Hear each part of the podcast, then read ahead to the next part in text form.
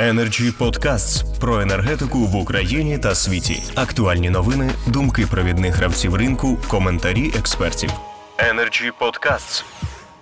Запрошую до слова Вадима Уткіна. Він менеджер з інновацій ДТЕК і лідер напрямку зберігання енергії.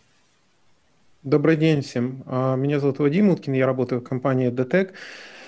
Я возглавляю направление системы хранения энергии и руковожу сейчас строительством нашего первого пилотного проекта, как раз на той самой батарее, про которую Алексей упоминал.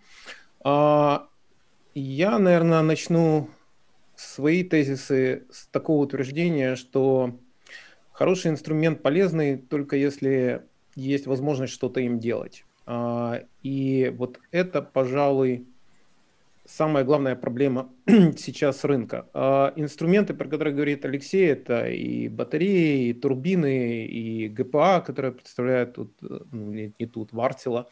Это все замечательные инструменты. Проблема в том, что по большому счету в текущем дизайне рынка а, энергии Украины ими особо им места нет, им особо делать нечего. А, что нужно делать для того, чтобы появилась а, такая Э, такое место для этих замечательных э, инструментов. Они действительно замечательные, они должны быть в каждой современной энергосистеме, и наши, опыт наших соседей, и не только соседей, очень хорошо показывает. Ну, первое. Я неоднократно слышу тезис э, о том, что батареи должны заниматься переносом энергии. Я не знаю, откуда он появился у нас и почему он постоянно бродит по рынку. Я слышу его от НЕКа, и сегодня вот Алексей его озвучил. А, батареи не должны заниматься переносом энергии в том плане, а, в котором мы его понимаем, это 4 часа и больше. А, почему? Потому что рынок никоим образом не, скажем так, не вознаграждает самую главную особенность батарей. Самая главная особенность батарей – их сверхсветовая скорость набора мощности и разгрузки.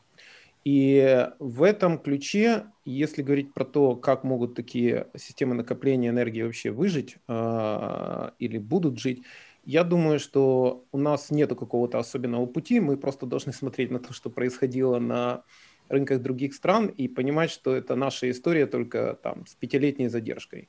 Везде это все развивалось примерно одинаково. Первое это было частотное регулирование, то, о чем говорил Алексей это действительно оказание услуг по системной надежности э, нашему системному оператору, это регулирование частоты. Э, вряд ли какой-то любой другой э, энергетический объект может составить достойную кон- конкуренцию электрохимическим э, батареям в этом плане, потому что скорость набора, как я уже говорил, она мгновенная, скорость разгрузки тоже мгновенная, они симметричные, они могут и, и заряжаться, и разряжаться. А, вот. А, хочу сказать сразу, а, текущее законодательство и текущее, скажем так, текущая оплата такого рода резервов, она никак не стимулирует вообще никого выходить на этот рынок. Поясню. Резерв поддержания частоты оплачивается столько же, сколько и так называемый АРВЧ, то есть автоматический резерв возобновления частоты. РПЧ, резерв поддержания частоты, хронически не докупается системным оператором с момента, с момента создания нашего нового рынка, да, то есть с июля 2019 года. Ни разу на моей памяти не было куплено 100% такого рода резерва.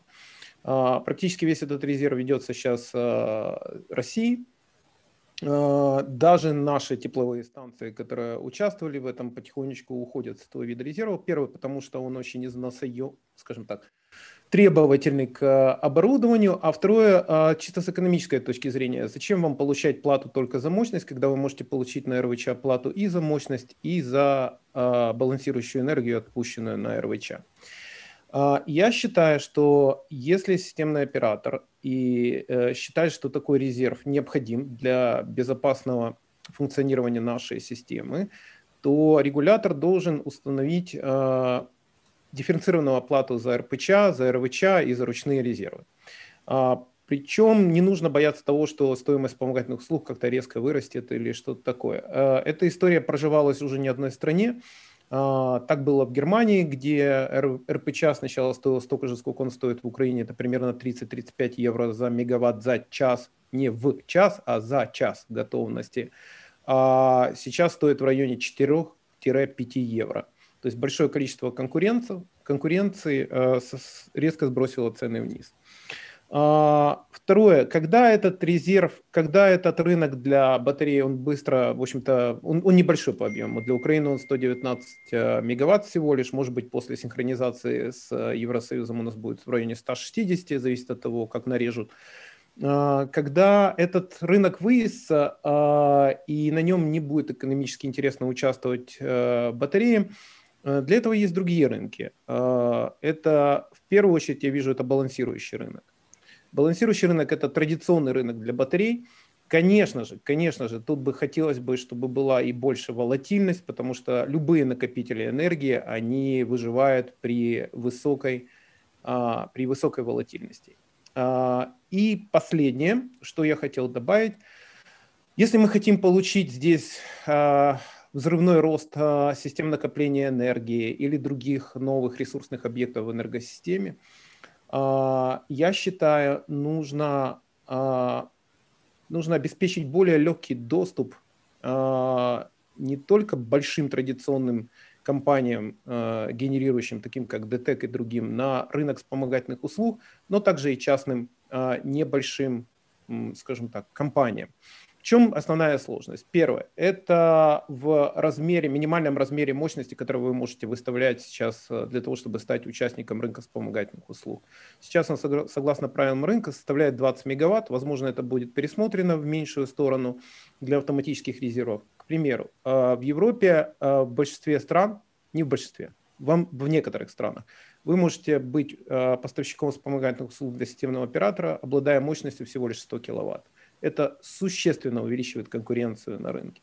Второе, нужно значительно э, упростить доступ э, на рынок вспомогательных услуг через упрощение процедур сертификации, испытаний и так дальше. И тогда, поверите или нет, э, у нас, как грибы после дождя, появятся компании, в том числе и частные, которые с удовольствием будут строить и системы накопления энергии, и пикеры, и полупикеры, и все вот эти вот замечательные виды новой, а, новой генерации. У меня все. Дякую, пане Вадиме. Широка картина, виразні деталі. Energy Club. пряма комунікація енергії.